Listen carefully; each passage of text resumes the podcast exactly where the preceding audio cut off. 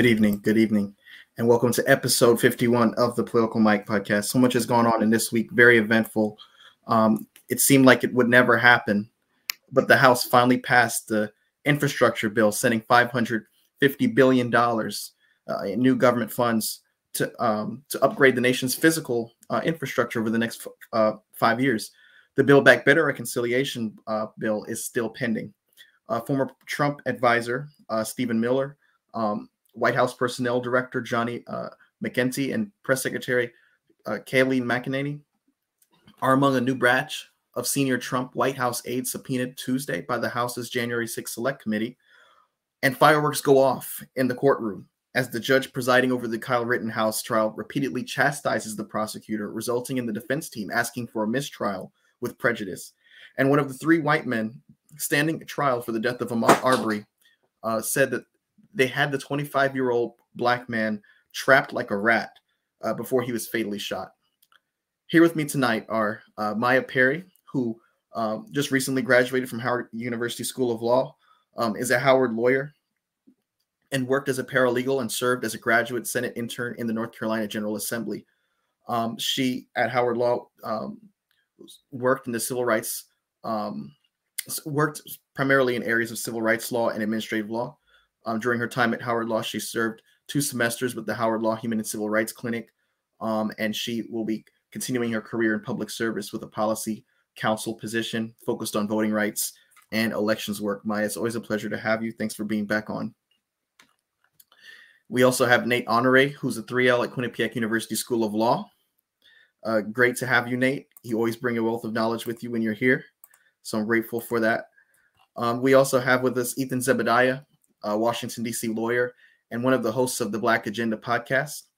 Uh, Ethan, thanks for being here, man. I'm excited to have you on for a night like this, especially. Um, and last but certainly not least at all, uh, Joy Vendura, uh, who's a 1L at SMU Dedman School of Law in Dallas, Texas. Uh, she's also a recent graduate of Oakwood University in Huntsville, Alabama, where she earned a bachelor's in political science uh, with a minor in Black World Studies. I didn't realize until after I assembled the team together that this is all legal minds. So I'm excited about that.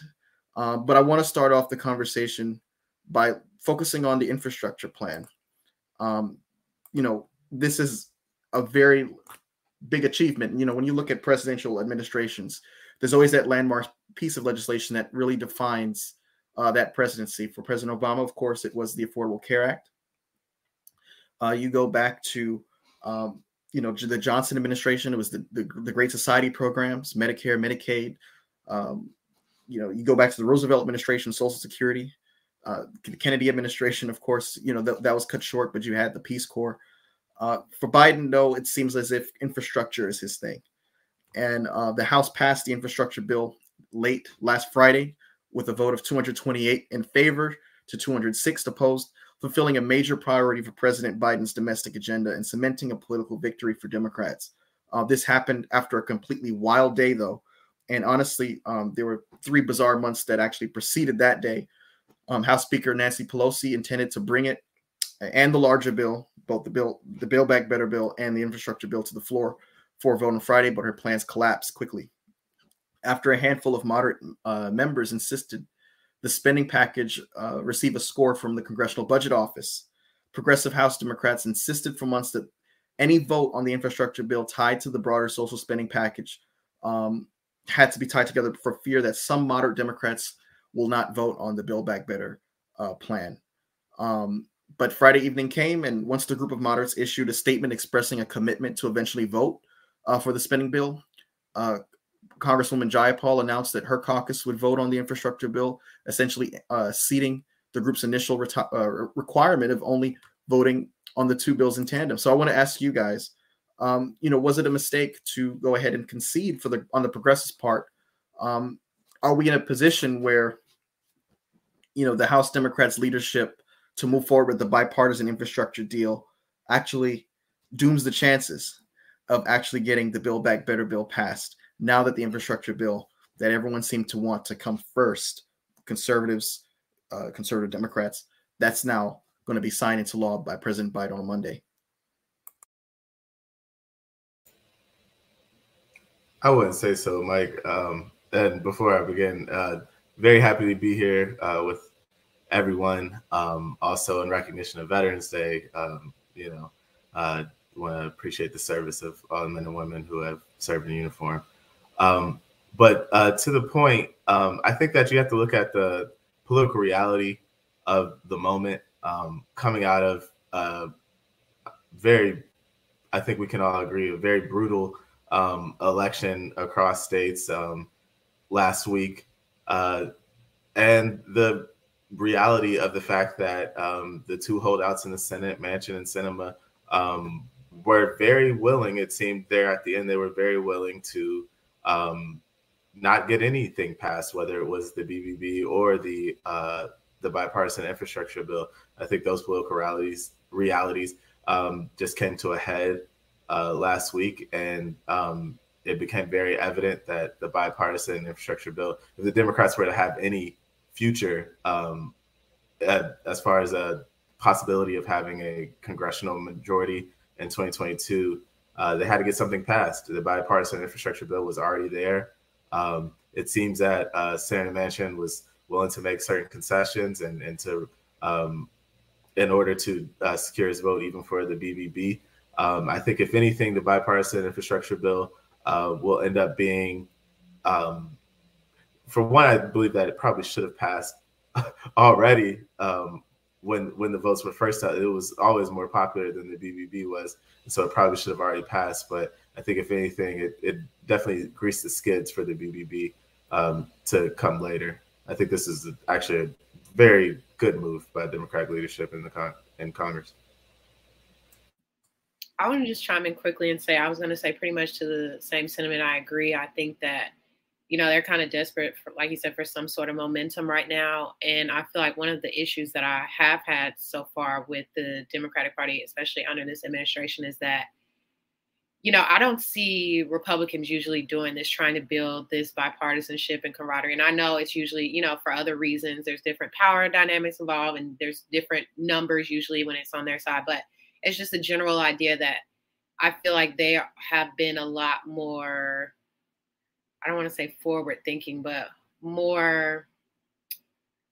I don't know, like more demanding when it comes to their objectives and their goals, not really caring about you know what the other party thinks not trying to appease anyone but the people they need to get you know whatever measures they want across and so i feel like for once you know this wasn't quite that same kind of uh, move but something to that uh, you know something in that regard and i think the democrats needed that a lot right now after getting you know kind of brutalized a little bit last week so i agree i, I think it's good for them like you said it, it should have probably happened already um, and if anything, I think it'll help kind of build some camaraderie, not just um, you know amongst Democrats, but in the you know in the spirit of bipartisanship that they like to promote so much. I think it puts forth a good faith effort that kind of sets a good foundation as they move forward and talks about um, the Build Back Better plan going forward. And I think, you know, oh, go ahead, Nate. Um, I think it's possible that maybe it do it doomed or at least slowed down the chances of the Build Back uh, Better plan getting passed. You know, the bipartisan deal was the Progressive Caucus's kind of leverage in order to ensure that their priorities would be passed as well. You know, as we all know, the bipartisan infrastructure deal is a stripped down version of everything Joe Biden wanted to include in his overarching infrastructure plan. So he kind of split them in two and said this is what the Republicans will go for and the rest is what will pass the reconciliation. Um, but it also kind of did work as, I guess, a show of good faith to the moderates within the party who were allowed to uh, doom or at least slow down the the uh, in the sorry the reconciliation bill. Um, I will say, however, that the it's on the Progressive Caucus now to ensure that the uh, uh, sorry, the reconciliation bill, the Build Back Better Act, passes before the end of the year because heading into midterms, the same moderates, the same centrists in the party that are that are blocking this bill aren't going to want to spend a bunch of money because Democrats are still afraid of being labeled tax and spend, and that's exactly what this bill does. So if they want to get it passed, then they're going to have to start, you know, whipping votes now. That's a good point. And and look, you know, Biden, I think, was strategic in the way he you know, the, the Afghan withdrawal was a little over two months ago. Now we're focusing on investing in ourselves uh, with this re, with this infrastructure bill. Um, he's kind of shifting the focus away so that we could become more competitive on the global stage in terms of climate. You know, addressing Glasgow uh, last week, uh, talking about United States joining the Paris Agreement and apologizing for his predecessor to pulling us out. I mean, there seems to be just a, you know, kind of like a checklist on his uh, domestic agenda, um, and even on the world stage that he's checking off. But to your point, Maya, you know, in terms of Virginia, Senator Tim, Tim Kaine actually told reporters after the election that Democrats blew the timing by not passing the legislation sooner, uh, which would have given Democrats a legislative victory to campaign on. Now, I'm going to be honest. Uh, I think a lot of folks um, even conflate the two bills um, because a lot of people are ill-informed as to what's in the infrastructure bill and what's in the Build Back Better uh, plan. A lot of people, I think, are overestimating the amount of conservatives that are actually opposed to the infrastructure bill just for the sake that they're opposed to it. Um, and let me just pause here and say, you know, the express other the express views and opinions of myself and everyone here on the platform uh, are our own and are not reflective of anyone else. But you know, in addition to that, you know, Ethan, you know, you mentioned the fact that it's Veterans Day, and this is the first Veterans Day in 20 years where we're not at war. And so there kind of it, it seems to be a perfect timing with this infrastructure package. You know, we're shifting away from investing into these military uh, adventures and and and really fo- focusing on you know rebuilding you know here at home um and and you know i'm wondering if that kind of tone and message would be enough you know i know a lot of people said if the democrats deliver um that's what's really going to determine um you know their electoral chances next year um and beyond um i'm wondering if there's if that's if that has any merit in your view or if you think, look, it doesn't matter because you're, you're even seeing conservatives just opposing the fact that just this bill gives Biden a win altogether. Uh, what do you guys think?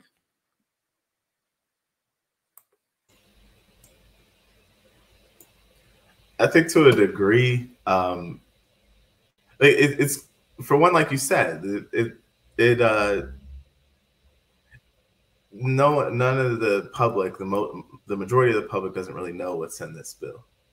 Um, I don't know, like it, that does open itself up to you know spend from media, spend from um, you know uh, malintent uh, politicians, um, whether they're Republican or Democrat. There were a handful of progressives who came out and spoke out and uh, against the passage of the bipartisan infrastructure bill because it uh, leapfrogged the BBB.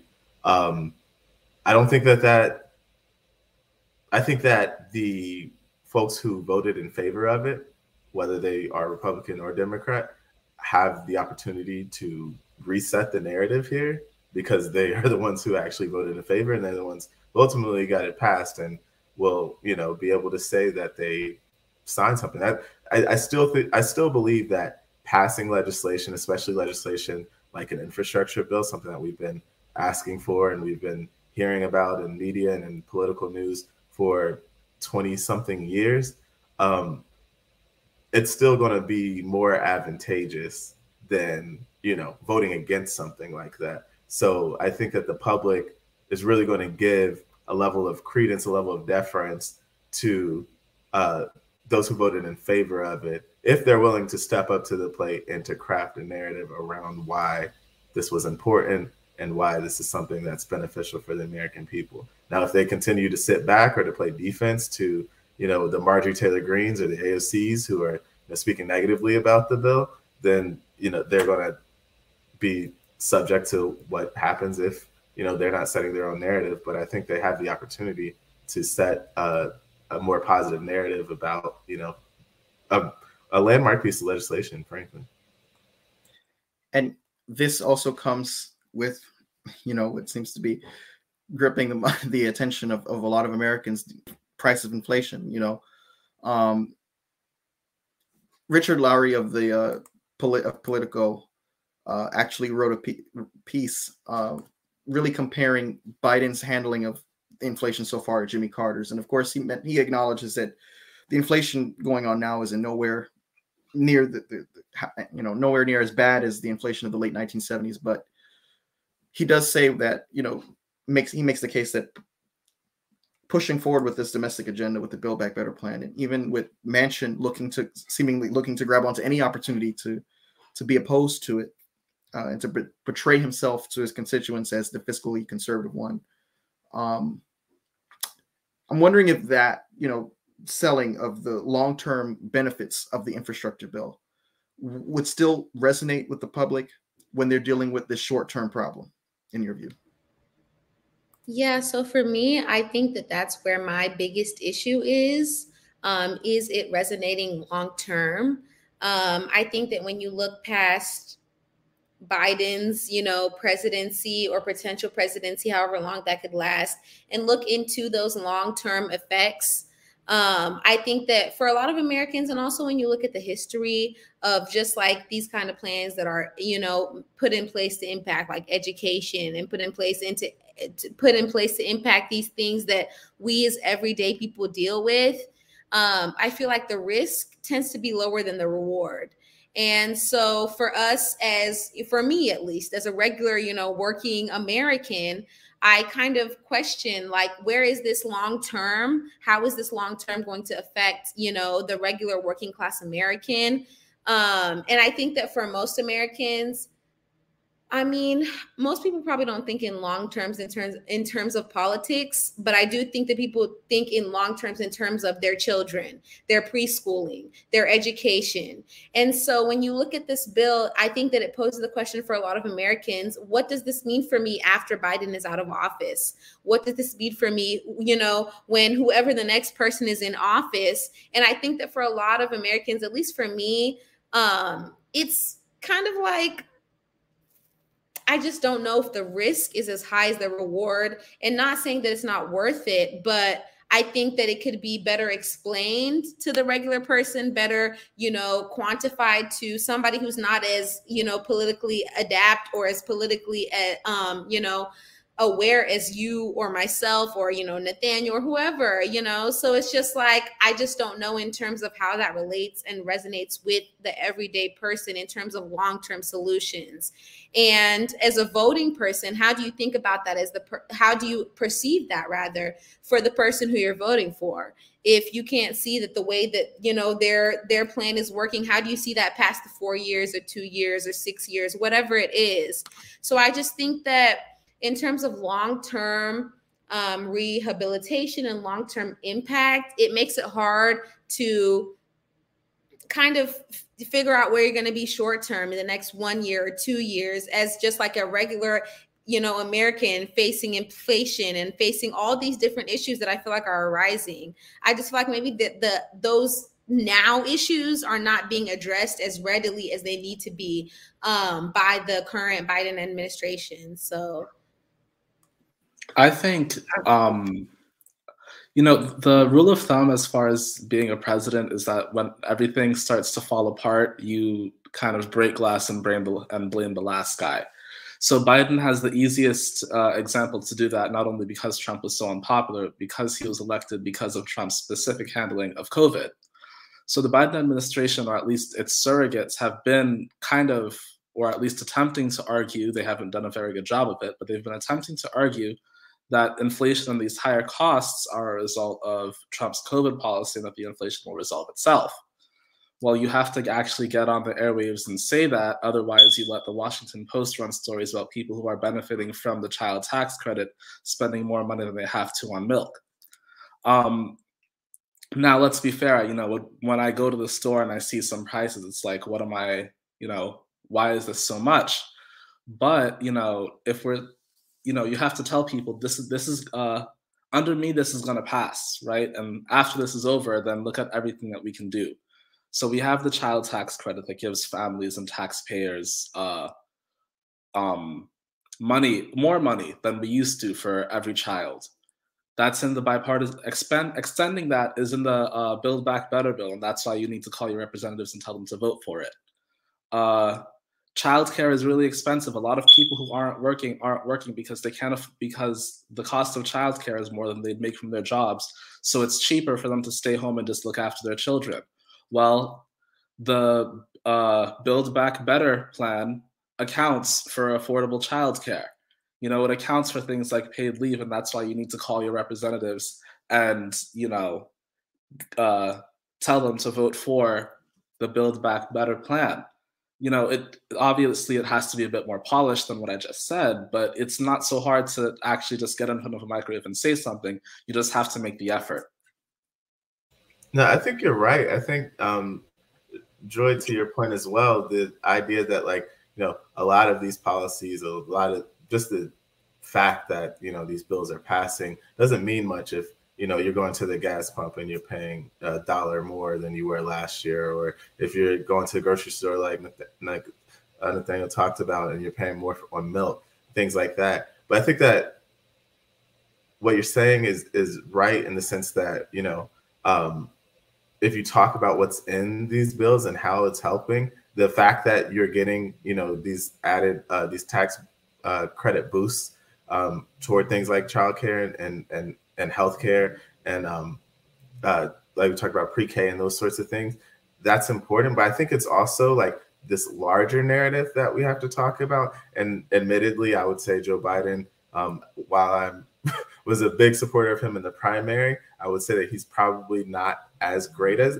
at this is the fact that there's a larger narrative here. These the reason why you need $7,200 extra from the government and tax credit is because there's been 30 years where Democratic and Republican administrations have failed you, where we should have been moving our social programs along all this time. And you should have already had this type of money. You should have already had these types of programs. And because you haven't, for the last 30 years, we have to pass it in this giant bulk legislation that is going to run up our deficit a little bit, but we're going to get that on the back end, or we're going to get that through, you know, taxes on uh, millionaires and billionaires who aren't, frankly, aren't paying uh, some of them anything in taxes, and most of them very little compared to you know how well they've done in these in the economy of the past 30 years. And I think that if you're able to connect those two messages, the idea that yeah, it inflation is going up because you're getting more money. You're getting more money right now because you weren't getting more money over the past 30 years. And so we're we got to ride this thing out, but we're going it'll even itself out later on down the road and that's what makes it more worth it. I think if you're able to make that argument to the American people, I think people will understand that at least to some degree. Um, as long as you can get over, you know, a lot of the the media hype. Yeah, you know, the thing the theme of this whole first year because you have to remember this is still biden's first year in office is that he's doing things that resonate with people or rub people the wrong way at first but they have a long-term effect the withdrawal from afghanistan now early on as opposed to next year or 2023 when folks are going to be announcing on the other side that they're jumping into the race i mean politically speaking and i know you know it can sound crass to speak about foreign policy and, and things in terms of that relate to the military in political terms. But when you really look at it realistically, he's allowing enough distance to be between now and when folks go to the polls to express whatever it is on their minds or, or you know whatever the burden is first and foremost on their minds at that moment. And the thing about the public is public opinion in, in the United States is so fickle. Uh, in addition to that, you know, in that same vein, I would say he's doing, you know, he got this infrastructure bill passed, which was huge. You even have McConnell saying, uh, you know, this is a godsend, you know, and, and, and that's amazing to have McConnell saying that. Nate and I spoke, you know, Nate said, you know, he needs to have that clip. Jamie Harrison needs to take a clip of McConnell saying that and run that for the next year and a half. but, you know, McConnell out pra- praising it. McConnell, who is the chief obstructionist himself, um, you know, going ahead and, and, and making such a, you know, making, you know, throwing lavish praise on this bill. It, it really is a huge achievement. Um, in addition, it's like you got it's it's hard because you know these things do have economic benefits. I mean, the fact that if you're not making over four hundred thousand dollars, you're not going to be your taxes are not going to be increased. You know that should have hit home more with, with people a lot of people are like, how is this going to impact the deficit? How this, this is going to raise my taxes? My grandkids can't pay for this. And then that coupled with the IRS rule that requires, you know accounts making I think over six hundred dollars. They're they're going to be look. I mean, these things are not.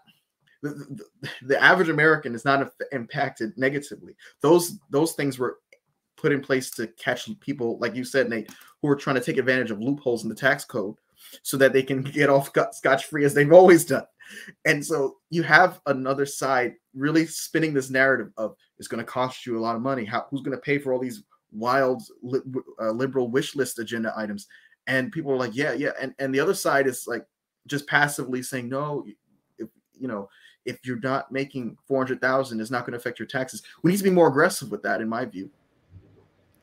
I absolutely agree. And I think that even when Ethan was speaking, I think that that's one of the things that resonated for me is that people don't even really know what's going on. At the very basis of things, you know, people just hear about, oh, we're going to get taxed more. And somebody like me, I'm poor. Okay. At the very end of the day, you know, I, am not a one percenter. You know what I'm saying? So I understand, but I don't think that there there's many people who are in that class who understand exactly what it means for a certain group to be taxed more or for us to not be taxed as much, you know? And so I think that what the administration, what the Biden administration needs to focus on a lot more is educating people on or educating those who will be taxed or separating those two classes. Because I think that, like, you know, just on a very basic level, if you go on Twitter, everybody thinks that they're about to be twa- taxed and I'm like, baby, you're not about to be taxed. You make 75,000 a year. They're not worried about you. Okay. They're not worried about me. They're not worried about the girlie who's next to me,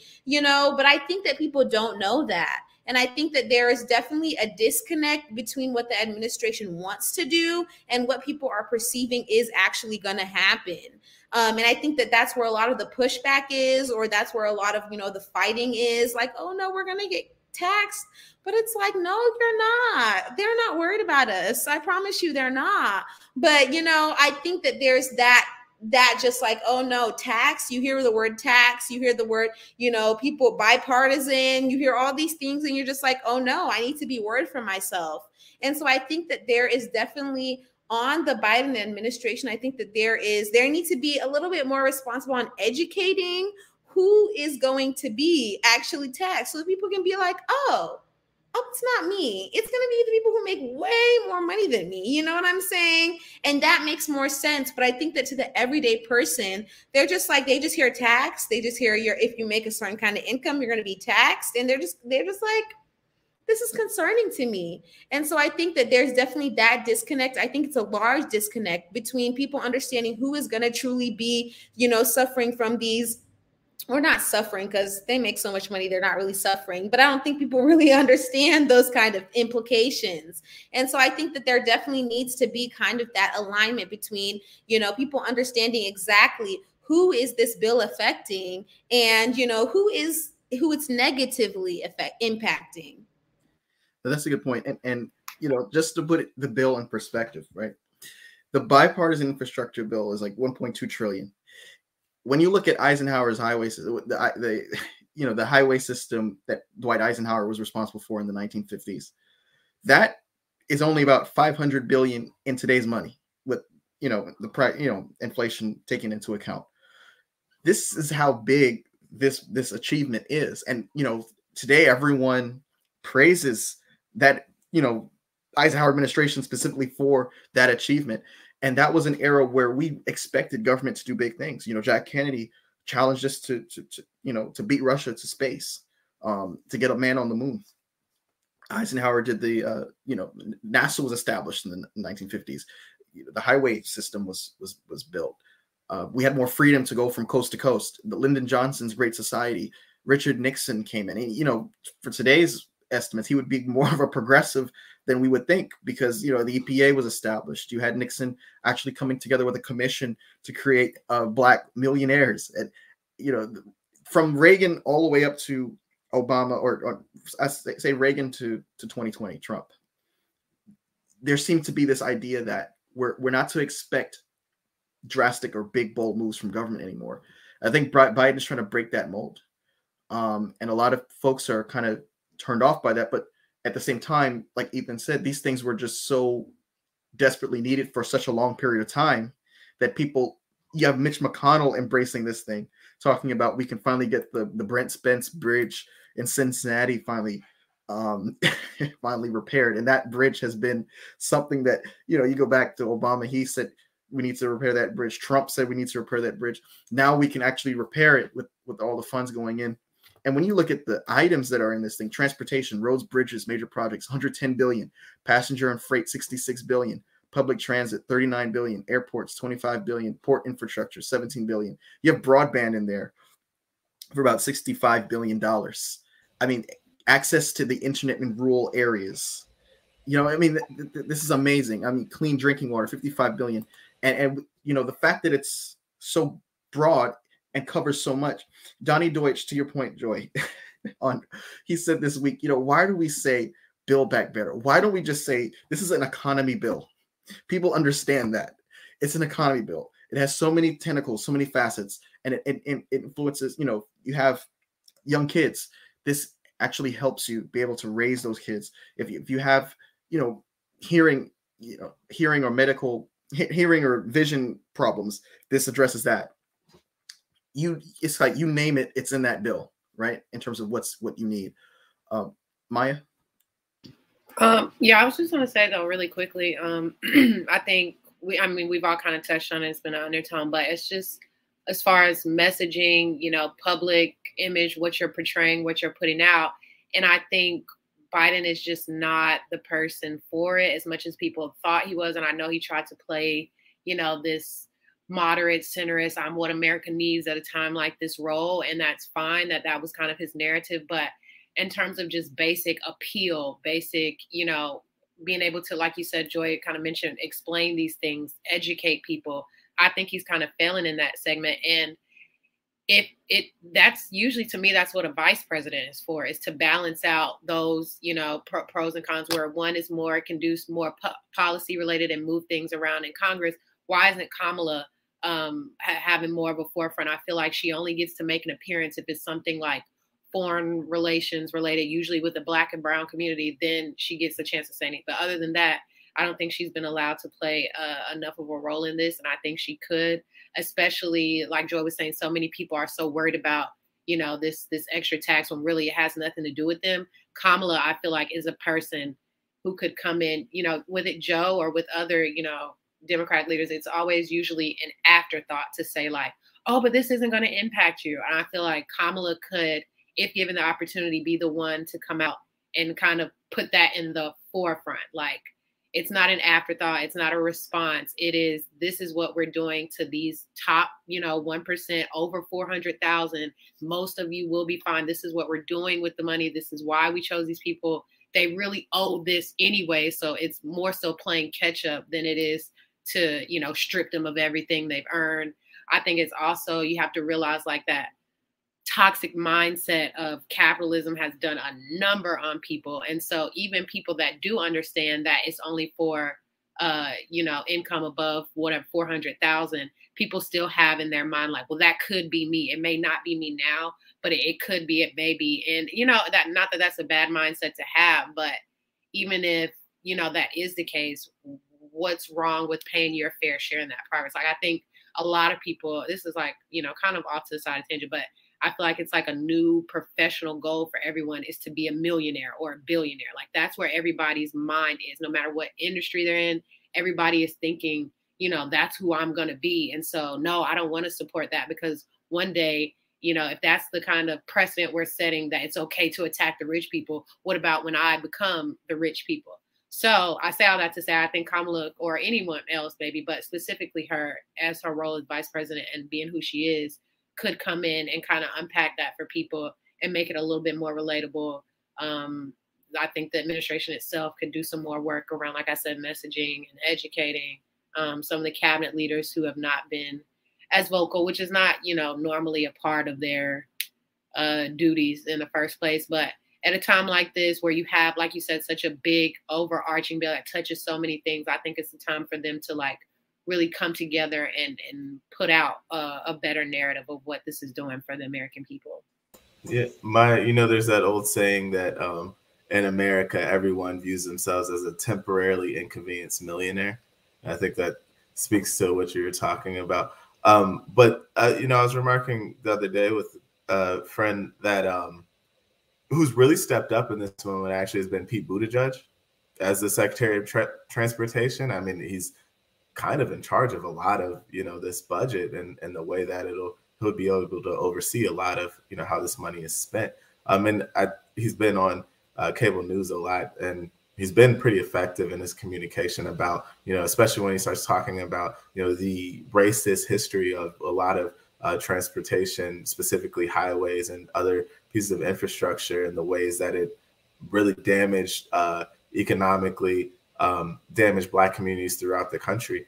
Um, he's actually done a really effective job, I think, of communicating that um, in a way that I agree. I think that uh, Kamala Harris could be another person who could uh, really speak to that, especially um, we start talking about things like you know clean uh, drinking water and and and uh, in our community, you know, first things that come to mind is is Flint and and Newark and places like that with these old lead, you know, uh, pipes and and water systems that need uh, filtration, that sort of thing. Um, another thing that came to mind though, um, when we're talking about um, the repairs that are necessary for our highways and bridges, and we're talking about, you know, uh, transporting goods, like that's that's that is our inflation problem, right? Is the fact that we're not able to get, you know, there's the, these ports in LA that have everything that we ordered on Amazon, and those things aren't able to ship across the country because um, a number of things, including you know lack of truck drivers, but just this fact that our roads and bridges are so poorly deteriorated that even as those goods are coming to us, they're just coming slower. And and you also had Biden uh, hitting the road uh, yesterday uh, in Baltimore, um, and you know he said you know of course he chose one of the oldest ports in the country to do so, and a lot of people said you know why wasn't he at a manufacturing plant or why was he at you know Toledo, Ohio, or why wasn't he you know somewhere in Middle America or somewhere in a purple state that could help his election chances. And he chose Maryland, you know, to, to, to go ahead and start the, the campaign of promoting this bill. And, you know, he said, you know, I'm tired of this trickle down economy stuff. I come from Delaware, just the lineup here. And, you know, those, everyone on this platform knows that, you know, everyone been to law school. We know Delaware is like the corporate capital, right? And so, you know, he said, the fact of the matter is, it's time for you know these corporations to start paying their fair share if you have 55 corporations last year um, that in fact made 40 billion dollars they, they, they did not pay a single penny in taxes um, he said nobody nobody's going to pay more if you make less than 400 grand you're not going to pay anything more in taxes at all period guaranteed including gasoline tax not going to additional from a federal government standpoint and and you know i i think that the administration you know of course, they could do a better job, but I, I, think they're doing something. Um, I think they're doing something. Um, but you also have to, to put into context, you have another side that, it, you know, you have Trump actually saying, target those folks who voted for this bipartisan bill and make their lives hell. We're going to destroy these people. Um, you have on the other side, in addition to the, the Fox machine, the Newsmax machine, and, and all the other right wing media outlets, you have a movement of people, you know, e- even within the Congress, uh, you know, Gosar calling um, Fred Upton and and leaving a, a, a death-threatening voicemail on his phone. I mean, two congressmen, um, both elected in their own right, um, and I, I think it's amazing to have you know to sell a bill like this where you have literally Mitch McConnell on on your side and, and and it's still difficult because of the fact that the other side has a blowhorn that they've been using for the past five years at least, or you know, since Trump went down that escalator, um, and it's just amplified uh, over time. Um, and President Biden has denounced efforts to strip Republicans uh, who supported the infrastructure bill of their committee standing. Um, you know, the New York Times yesterday reported that one caller uh, instructed Representative Adam Kinzinger of Illinois to slit his wrists uh, and rot in hell. Um, another hoped Representative Don Bacon of Nebraska would slip and fall down a staircase. Um, you know, in the days since 13 House Republicans broke with the parties, with the party leaders, and voted for the one trillion dollar legislation, they've been flooded by meaningless message, uh, menacing messages from voters uh, and even some of their own colleagues. Um, Trump's frequent threats and insults directed at Republicans whom he considers insufficiently loyal have created powerful incentives for the party's lawmakers to issue similarly similar statements. Um, you know, even last week's infrastructure bill, I mean, infrastructure, infrastructure vote has prompted intra-party warfare. And and so what's interesting is that this is not even happening on the Senate side. You know, this is all on the House side. So my question is, you know, why are House Republicans who voted for the bipartisan infrastructure bill being punished while senators like McConnell are not? Well, I think- sorry, go ahead. Um, honestly, you probably know a little bit more, but I was just going to say really quickly. I think just in general, we all know like the stakes are a little bit higher in the Senate, whereas I guess in the House you expect. Um, how am I trying to say? Like the, I don't know. The House usually kind of sets the pace for things. I think it's uh, you know just because there's more members there in general, and the like the stakes are not as high. It's kind of easier to, um, you know, like stake your own claim like you don't have to always pay attention to the to the numbers and the party dynamics and the lines it's kind of easier in that regard so i feel like with that there's more accountability because the stakes aren't as high in terms of you know keeping keeping the numbers or whatever in a certain arrangement um and i guess like i said with the senate um there's a little bit more accountability or less in that regard whichever i think i said it backwards but that's what i meant I would also add that structurally, you know, in the House, elections are every two years as opposed to the Senate. Once you get elected, you're there for another six years. So Mitch McConnell just got reelected. He's there till January 27, 2027 at least. So it's a lot easier to go after people in the House. And that was Trump's favorite tactic back when he was president. You know, if someone in the House didn't say something, or if he didn't like someone in the House enough, he would just endorse one of their primary opponents and then work with them instead you know, he'd go to their district and campaign for them. It's a lot easier to go after someone who is representing a smaller region because they can flip the people in their region. Mitch McConnell might not be popular in the Cincinnati suburbs of Kentucky, but he could theoretically go after his bases in a different part of the state and just work with that. It's not the same thing you can do with the House. It's also um, easier since the House is the, you know, everyone assumes that the House is going to flip, you know, after the midterms. So the, the question for Trump, I guess, would be by how much. So if he can at least get a bunch of Republican seats to flip and flip the Republican seats that held to people that he likes and that are more ideologically aligned with him, it makes it that much easier in his head for 2024 when he decides to run again. That if he wins, he has it even easier with House Republicans. As far as the Senate, he knows that most of them are going to support him anyway because he literally sent a crowd to go kill them and they still didn't vote to uh, ban him from running for president. So that they to that exact point, and in a lot of ways, this is McConnell and a lot of the congressional Republicans uh, in leadership. This is their chickens coming home to roost, right? I remember, you know, I'm old enough to remember um, back in 2009, 2000, uh, right when President Obama was elected, and I believe it was uh, one Mitch McConnell of Kentucky who said, Our job is to make President Obama a one term president by obstructing everything in his agenda.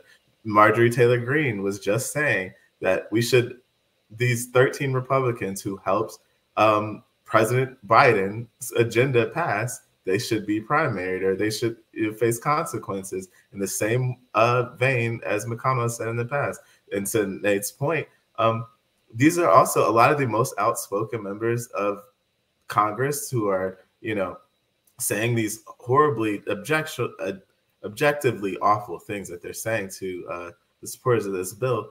These are also insurrectionists that should not be in this part. That should not be seated in Congress right now in the first place. Marjorie Taylor Greene doesn't have committee positions because of horrible things that she said even before the insurrection. Like these are people who shouldn't be in Congress anymore. And if congressional leadership won't expel them, this is what happens. No, and the thing is, like, when you look at this bill, this is going to predominantly help rural ruby red rural states that don't have broadband. You would think that a lot of these people would actually be promoting this more and more so that their respective Republican candidates can come home and say, I brought home the bacon. But this is so personal for Trump, right? He wanted to be Mr. Bridge and Mr. Road. He wanted to be Mr. Fix It. He look when you go back to the 2016 uh, convention, his daughter Ivanka came out and introduced him as a builder.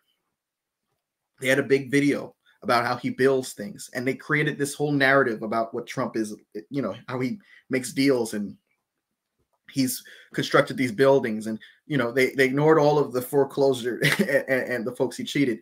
And they focused on the fact that look he's a builder. And so he's going to get our country a great deal. And the fact that you know biden comes out and he says infrastructure week finally and just gets under this guy's skin you know? And and so finally he's like you know, it, you could just see that this thing is just intensified because of how personal it is. I mean, everything for him is personal, but the but specifically the fact that he wanted this so badly in his administration, um, and it didn't happen. Biden comes along, beats him in 2020, you know, makes him the thing he doesn't want to be, a loser, and then on top of that, uh, is able to get this thing done and gets gets Republicans who were literally, you know, paving the, the, the floors for him to to now endorse this bill. I mean, you can imagine how irate he is at this moment um, because of that. So, I mean, I, I just wanted to add that in there because there's a lot going on here. You know, uh, I know that we're thinking, you know, down the road to 22 and 24, but Trump is thinking of now. You know, he wants revenge. This is a guy who's, you know, when when when he's embarrassed, he he he's gonna come at you with all he's got, his full force. Um, Can I also just add uh, quickly, like as much as we should rightfully admonish a lot of these um, Republicans who are resistant to the support for this bill, there's also people in the Democratic caucus who voted against this bill, and it. And I understand that they have different motivations for why they did, but this is part of the reason why it seems, frankly, embarrassing that they voted against um, this bill regardless of what their true intentions were, it gets swept up in this narrative. And I think that that's an important thing to at least point out that, uh, however noble these uh, progressive members of Congress uh, felt that they were being by resisting uh, this bill for for objectively interested or um, empathetic reasons, but it it it gets washed over when you have members of Congress literally sending death threats to other members of Congress for their support on this and, and you know this is a bill that would have been passed with ease, whether it was the Obama administration, the Bush administration, the Clinton administration, the Bush 41 administration. I mean, you go down the list of the past administrations. This bill, it would have been a no-brainer. You know, it would have been politically poisoned to to vote against it. But but you know, the New York Times actually reported that some of these Republicans who voted against it conceded publicly that they would have backed such a bill had the political circumstances been different, complaining that Democrats had poisoned the well by pushing a separate 1.85 trillion social safety net climate and tax plan at the same time. Uh, you know, you have Kevin McCarthy, uh, who's vying to be the next speaker, saying Mr. Biden should have focused just on infrastructure. Um, he said, you know, but they want to do, but what they want to do is restructure and transform America. If they bought just an infrastructure bill by itself, uh, up, you would find overwhelmingly Republicans want to work with you and get one through. My thing is like, if we were the whole fact that this was a two track process was to accommodate to these Republicans. Uh, because initially this was a one, I remember the days when this was a one huge, humongous bill. They separated the two, and that still wasn't enough.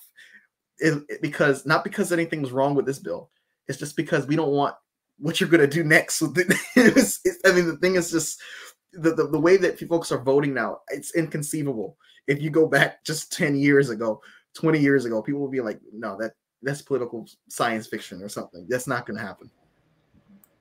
And for me, I feel like I think that it was to what Maya was saying a lot earlier. I think that's why it's so important that the vice president speaks or that the vice president has a certain kind of say in this conversation. Um, and I think that that's why it's so monumental that she hasn't said anything, you know, legitimate or that she hasn't said anything that has really contributed to this conversation. Because I think that you know, Vice President Harris has a position to speak for a lot of people who are whose voices are not in this conversation, you know, and not just as, you know, black women, but just for like minorities, anybody who's really not a white man, you know, it's like she has a position to be able to speak for so many people and the silence is like i think to a lot of people is just like you know what stake do i have in this for voters, what stake do I have in this? This is just between, you know, Joe Biden, Mitch, Mitch McConnell, and friends. Those are a bunch of white men. What what stake do I have in this?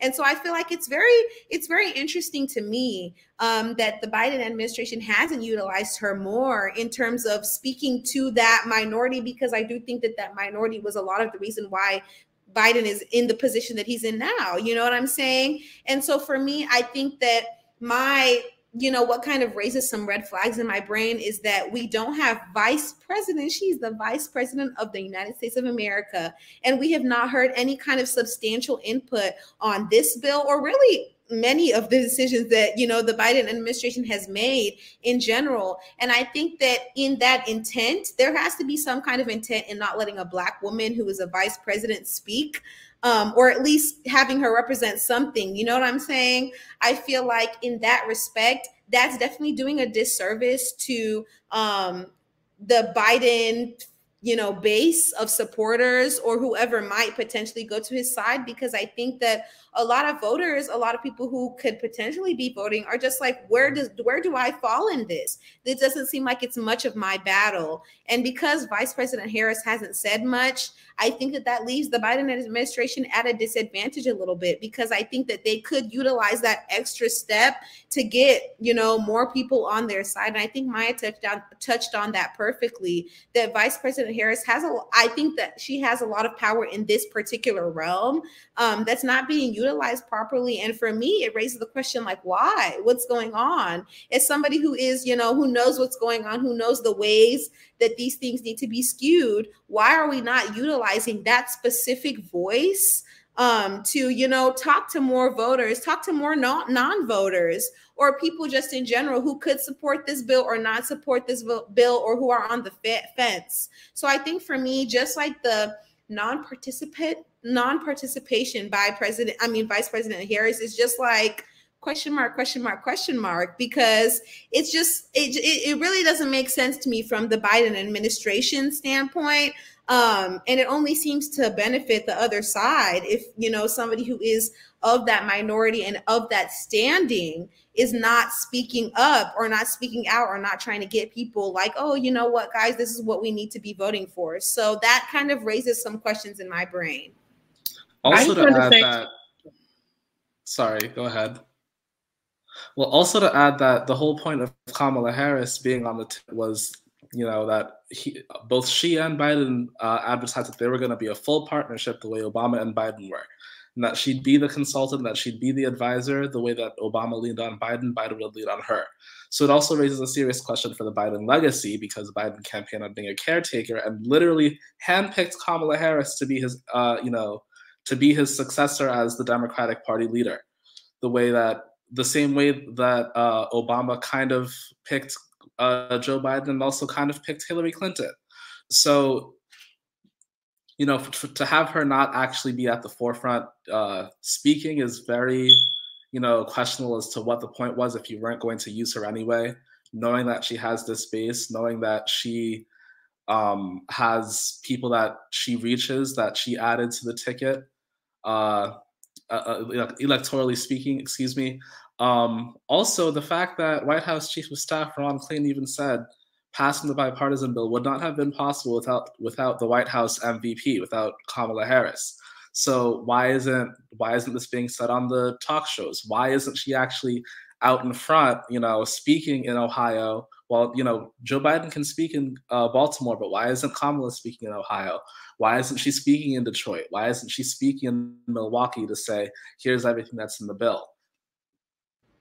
And I just wanted to say really quick, I think that's going to do them a disservice in the long run because one, there's already kind of the skepticism from black voters about what do we actually get for our vote when we go so hard for these people and are basically not, you know, the sole reason, but a major reason of why he was able to be elected to office and beat Trump in the manner that he did. So you already have that kind of skepticism. Now you have Vice President Harris there not really saying anything. I think you already kind of have this sentiment among black people that like black faces in high places is not the end all be all because things like this happen where they get there and they don't say anything or they change their views and kind of try to appease those that they're now peers with and it ends up kind of backfiring on the people that got you there in the first place And so I feel like if she doesn't say anything soon and they just kind of keep her in the shadows, and then all of a sudden in what, 24, when it's time for, you know, reelection thing, and then she wants to come back to the forefront again, it's going to be like, okay, well, nobody wants to hear it. Like it's insincere. You already played the whole black woman card, first black VP. You played the, you know, HBCU card. You played the D9 card, and it got us nothing. You sat quietly the entire time. So nobody's going to want to hear that then. So I think it's doing her as her brand, whatever she plans to, you know, her endeavors post presidency. Um, and Biden, uh, his administration, I think is doing them a great disservice um, amongst Black and Brown voters not to have her say, especially when you know she's capable. If she was maybe like a, you know, Sarah Palin or somebody like she served her purpose and she was there, and then you understand why she's not getting a chance to say too much. But Kamala, we know, is very articulate, very able to appeal to people when she wants to and have those conversations as she did when she was campaigning as president and as vice president. So that fact that we know she's capable, we've seen her do it, and it's like there's a specific, like Joy said, there's a specific reason why, and that silence is very, I think, deafening to a lot of people, and they will remember when it's time to go back and vote in 2024. To, to, to the Biden administration's defense, um, you know, when there was a shortage declaration, uh, which was the first ever declared shortage declaration on the Colorado River, uh, I know Harris went over to the western states to just promote and tout what this bill would mean um, for you know states like California, Arizona, um, that were really facing this drought. Um, and so I think really Biden's style is more with this old school style where the, the president's the star of the show. you know, and if you notice, Pete Buttigieg is a different Buttigieg from when he was on the campaign stump. You know, he's not the flashy Buttigieg out in the front. You know, he's he's he knows his role, and and I think he also has aspirations for the White House as well. But you know, Biden's the star role, um, and everyone else plays second fiddle. But I, th- I think it's just a matter of style. But I do, you know, time is getting away, okay. and I want to touch on this. I want to touch on this trial, uh, the Kyle Rittenhouse trial. Um, you know, this is such a, a an amazing you know, trial that's unfolding. Uh, let, let, me say that. Um, a lot of you know the theatrics that took place yesterday. Um, well, let me start off by this. What stood out to me was that Rittenhouse, when when questioned by the prosecutor, said, "I believe um, AR-15s can shoot at a distance, but I don't know. I'm not an expert on AR-15s." He also said, "I don't know much about ammo." When pressed a little bit harder. Now, the judge, of course, I think you know he had legitimacy and in what he was saying in terms of the prosecutors, you know, trying to use the silence. You know, everyone on the platform knows, but folks who may not have gone to law school may not know, you know, you have a defendant who exercises their uh, right to remain silent, the prosecutor cannot bring that into evidence to suggest that the defendant was guilty. Um, that, you know, of course, was the whole purpose of having um, a Fifth Amendment right. Um, and so the fact that he was saying, I'm not using this for that purpose, but I'm using it to impeach the witness. I'm using it to impeach him and the judge went off. Of course, he sent the jury out the room, but there were moments when the jury was not sent out the room and the judge went off. And what's also noteworthy is that in Wisconsin, judges are elected. Um, so the judge also accused the prosecutor of being of beginning to testify himself. He said that Rittenhouse's state, uh, you know, because the, the prosecutor is trying to pull out of Rittenhouse, you know, the fact that he on a previous occasion had stated that he uh, wanted to bring he he wish he had his his weapon, um, and the and the judge refused to allow that in. Um, you know he he wanted to bring in the fact that he punched a teenage girl from behind repeatedly. The judge didn't want to let that in, and you know you you couldn't help but think if if Kyle Rittenhouse were to write the script himself, it couldn't have it couldn't be better for him at this moment, in my view. Um, in addition to the makeup of the jury, predominantly a white jury, um, and the fact that uh, this jury has been exposed to seeing the judge lash out on the prosecutor in this way. Uh, and I know, you know, it may be common for judges to do this, but when the jury sees it, to me, that's prejudicial because the jury will say, well, I was already leaning in his direction anyway, but now this is giving me validation to lean more. Um, I'm wondering, you know, the, the burden of proof the prosecutor has to meet is beyond a reasonable doubt in your view, can the prosecutor meet that standard, that burden of proof that Kyle Rittenhouse um, intended to use deadly force beyond a reasonable doubt? I think that once you have, I think that it's hard because once you have somebody on the stand saying that they didn't think an AR or something was going to injure somebody or hurt somebody or kill somebody, and AR, I'm sorry, I don't play video games. I don't play Black Ops. I don't play whatever video games are out on the streets these days. But I know that it, some a gun that begins in AR something is going to kill somebody. And so I think that reasonability, especially in the way, like Mike, you mentioned, the way that the judge has been constantly on the prosecution, just, oh, no, that's not admissible. Oh, no, we said that kid. You know what I'm saying? It's hard for a jury to be it's it's to me it seems like to prove beyond a reasonable doubt, you're going to have to be working against the judge at this point. That's what it seems like. It seems like you're going to have to outdo, undo everything the judge has been saying. And so it's difficult as a juror, I would think, to be like, oh, I mean, if the judge is saying, you know, all these things, I think that they, know the they know the law. They've been doing this for a while. Like, who am I to just be like, oh no, they're wrong? So I think that that's already against the side of the prosecution. Um, but furthermore, reasonability, I feel like, as we all know, is just such a it can be turned on so many different things depending on your you know your experiences you know? If you're somebody who does shoot guns that could change your view of reasonability. If you're somebody who's never touched a gun that could change your view of reasonability. And so i think that with the fact that i mean the judge has just been on the prosecution like time and time again as a juror i think that that would make it more difficult for me to decide that this is beyond a reasonable doubt you know that this is what happened and i think that probably that's what prosecution wants i mean what the defense wants rather to not have you know to have those kind of oh is this really beyond a reasonable doubt a reasonable doubt is such a small thing and so i think that it's hard at this point for the jurors to come out with their own conclusion that is beyond a reasonable doubt to say, you know, okay, well, you know what? He had all these opportunities to not do this and he still did this. I think that it's difficult. Honestly, I really do. And and what's what's also interesting is that the judge also said, I don't believe you when he said I was trying to act in good faith. That was done in the presence of the jury. There's certain things that the judge was valid when I will I will give them that. You know, the fact that you're trying to open up the door when we already settled in chambers that we're not going to go in this area you know i okay but when you start to say look i do not believe you're acting in good faith that wasn't to me that was unnecessary and to me that was straight auditioning for votes and donations um and you know even the fact that you know the display of emotion conveniently when we get to the point where you kill somebody and the fact that the colporteur and reporters reported that the jury a lot of them started to look sympathetic to him I mean, these are the the things that were just not said, the verbal the verbal messages that were sent. The fact that when the when the when he was crying, the judge handed him a bottle of water and and and broke out for a break.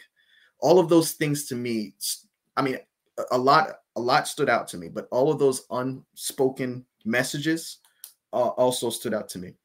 The cell phone thing, did you guys re- read or hear about that too? That also, I feel like at that point it was like the the jokes are kind of writing themselves. Like I don't know what what more clear cut way, but I think like you said, I, at this point the judge is kind of making it impossible to prove that beyond because you know when you hear these legal terms and like phrases like you know people are familiar with beyond a reasonable doubt but in layman's terms a juror is going to try to simplify it like as much as they can so i feel like when you hear that your first thought is like okay so it has to be like super obvious like clear cut like they're going to put it in some kind of you know easily digestible terms. And when you have somebody like the judge, who's also, you know, just naturally in the way that a courtroom functions, has this figure, superior, you know, kind of figure into how everything is functioning as a juror, when you look at that and every piece of vital information that would have gave you that like clear cut line is being kind of like poked at and nitpicked, then it, like Joy said, pretty much leaves you no other option but to kind of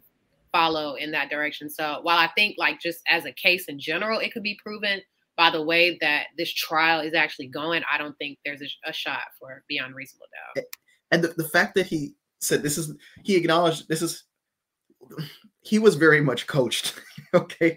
The fact that, you know, the prosecutor started by saying, look, you bought this AR 15 with the intent to kill, didn't you? no, I, I wanted to avoid a threat from happening to me. I mean, that's straight out of a textbook of stopping um, imminent harm from coming your way and using self defense. And then the fact that he was like making it seem like he came to wrap folks up in bandages. You know, that was really the purpose of why he was there to render medical aid. Um, as if he was like this Boy Scout who was just out looking to be a do gooder. That to me stood out because it was a contradiction. i was a you, are walking around with a, a gun that people can't you know it's not a pistol you can't put it in your pants or, anything, or your, your, your side pocket this is a again you get a strap on your back you're walking proudly and you're going to tell me that you're rendering medical aid so explain to me why was it that you were not expecting to have to use this gun like you say um, i didn't want to have to use the gun um, i didn't expect to use the gun the, well, why did you have it and then the judge starts to intervene and says you know what are you getting at here and then the, the, the rittenhouse kind of seems to me, and of course, these are my views, these are my perspectives. Take the cue from the judge and say, I don't understand the question. I mean, all of these things just just point to me in one direction. and we've seen this, we've seen this movie before.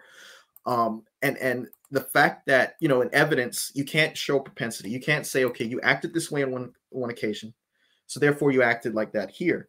But here you have him testifying that he was there to do good. He was there to you know render aid. He this was his community. He was comfortable there. But why did you yell friendly, friendly, friendly if you felt the need like if, if you felt like you were not in danger? Why did you feel the need to arm yourself if you were not in danger? All of those things were left unanswered. Um, and when it was time to kind of hammer it, there was kind of a buffer between him and the prosecutor. Anyone else? Um, I, I I'm sorry, Ethan. I was just gonna say that I think that even just like the the the I don't know what the right word is, but getting rid of procedural terms, getting rid of those like the the fact the judge said, you know, you know, don't call they're not victims. I think that that's to a jury that's so persuasive.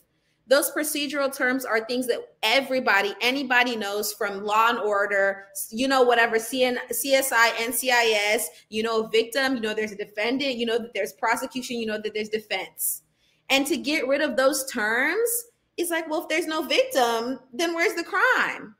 And so I think that, you know, even just getting rid of those basic things, and the judge is doing that in his, you know, little comments, in the, you know, just the way that the case is played out. And, you know, we all saw on Twitter, they were all talking about his ringtone. It's all of these things that are just getting rid of the, you know, getting rid of and minimizing the fact that people died and that people were killed. And I think that, you know, you don't really have to talk about the fact of the actions of what he did when you can just get rid of who he did it to. And so I think that that's that's kind of, you know, the judge and the prosecution, I mean, and the defense is kind of working together on that in terms of just getting rid of those. If you just dwindle away who who who these crimes were committed against, then you don't really have to worry about the crimes. Oh, self defense. Oh, they weren't victims. They were robbers. They were arsonists. They were criminals. It's it just creates the narrative that there's not even a crime to be prosecuted. And so for me, I think that that's where kind of my fault is, or where I'm seeing things like that's kind of where they've decided to hone in on to just make the jury kind of think, oh, he was an innocent man, self defense, somebody was running towards him, all these different things, and just get rid of the victim, get rid of the crime altogether, and just make it seem like it's a self defense kind of thing. And I think that it's it's honestly crazy. It's honestly wild. I've never seen anything like that. Um, to just be like, oh yeah, they're not victims. Nobody, they died, but you know i think that that's really monumental like to just be like oh yeah they're they died however comma but you know that's kind of crazy to me. And i think that that's a really you know the um, defense has been utilizing that to their advantage you know that these aren't these weren't i don't know if y'all watch succession but in succession they say there's no real person involved in the kind of crimes they commit and that's kind of the way that they've tried to frame this, you know, thing. It's not real people, you know, they're not victims. They were criminals as is. I think that that's really monumental as a juror. You're thinking, okay, well, then it's not that bad. It was just self defense. It wasn't anything, you know, there wasn't anything wrong with what was done. And so I think that that kind of framing it in that light is helping them and obviously diminishing the way that these people who were murdered look to the jurors. Yeah. And and the you know in my even raised a point i wanted to raise about the picture he was arguing to introduce this picture into evidence, but of course you have to enlarge in it. The defense is saying that's altering the image because you know the, the algorithms and the pixels are going to be changing the and, and, and the prosecutor is like, look, everybody every day enlarges a picture some way or in some way or some form. This is a part of our regular lives. I mean, this is not altering the image. It's like using a magnifying glass. No one's going to say that that's altering the image. And what does the judge do? The judge says, well, since you want to bring this in as evidence, you get an expert and let them determine. I mean, there are certain things that were just okay, these are the rules, these are the guidelines of evidence. But then there were just things that just seemed so just ridiculous. And and that's putting it as light as I can. Um, but I want to ask you guys, you know, do you, do you think it was wise for the defense team to even put Rittenhouse on the stand in the first place as a witness when things already seems to be going in his direction?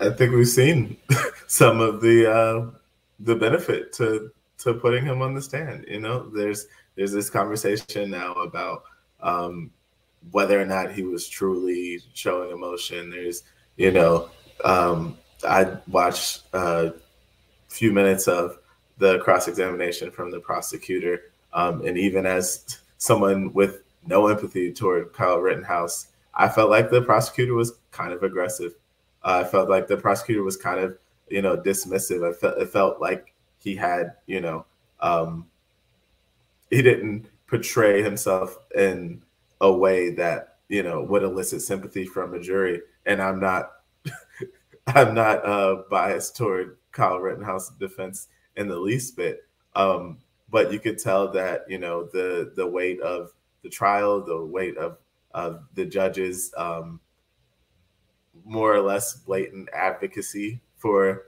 the defendant in this case um, has definitely weighed on the prosecutor, and he was definitely, you know, unnerved um, by fighting what's frankly an uphill battle.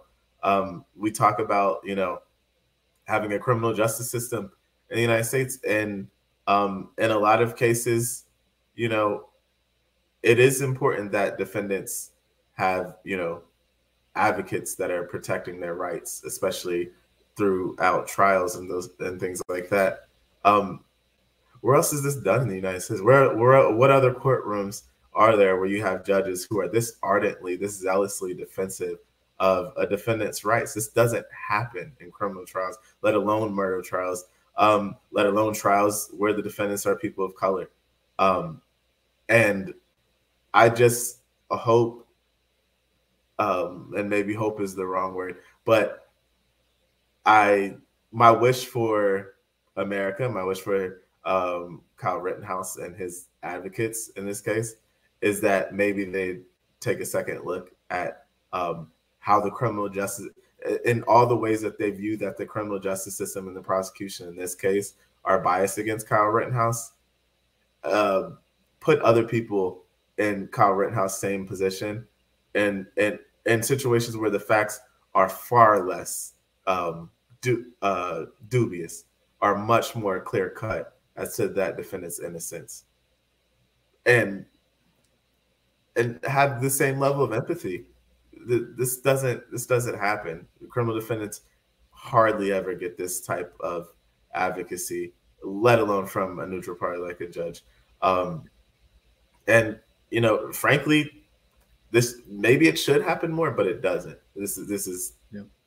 and it's, it's kind of it's just it's sickening, honestly. Yeah, you have conservative groups donating millions to his defense attorneys. Um, you know, and to your point, you you replace Kyle Rittenhouse, give put a black 18 year old in his place who went and killed some folks. He would have been on the electric chair probably if he lived, right? If he wasn't shot on the spot. Um, and so, you know, that coupled with, I know we didn't touch on it tonight, but the Ahmaud Arbery case, it in both cases you have, you know, Caucasian males going out of their way, taking it upon themselves to be judge, jury, and executioner, and now it's time for them to be on the on, on you know the hot seat, and now we've got to consider all kinds of other factors that could have been in play as to why you know they were well intentioned or why they had no other choice but to pursue the course of action they did. But you know, the American justice system has a long way to go. But I do want to thank each of you. I know we went a bit a little bit over time. Uh, Nate Honore, uh, Ethan Zebediah, Maya Perry, Joy Ventura. I want to congratulate Ethan on, on his recent engagement. Maya on passing the bar. So much to celebrate. Um, congratulations to you both. Uh, I wish you all the best. Thanks for making the Political Mike such a dynamic episode tonight. I, there was so much that we should that I wanted to get into, but you can only get into so much in, within a, an hour. Uh, but with that being said, I want to thank you one more time for making episode 51 a success. And I'm signing off. Thanks again.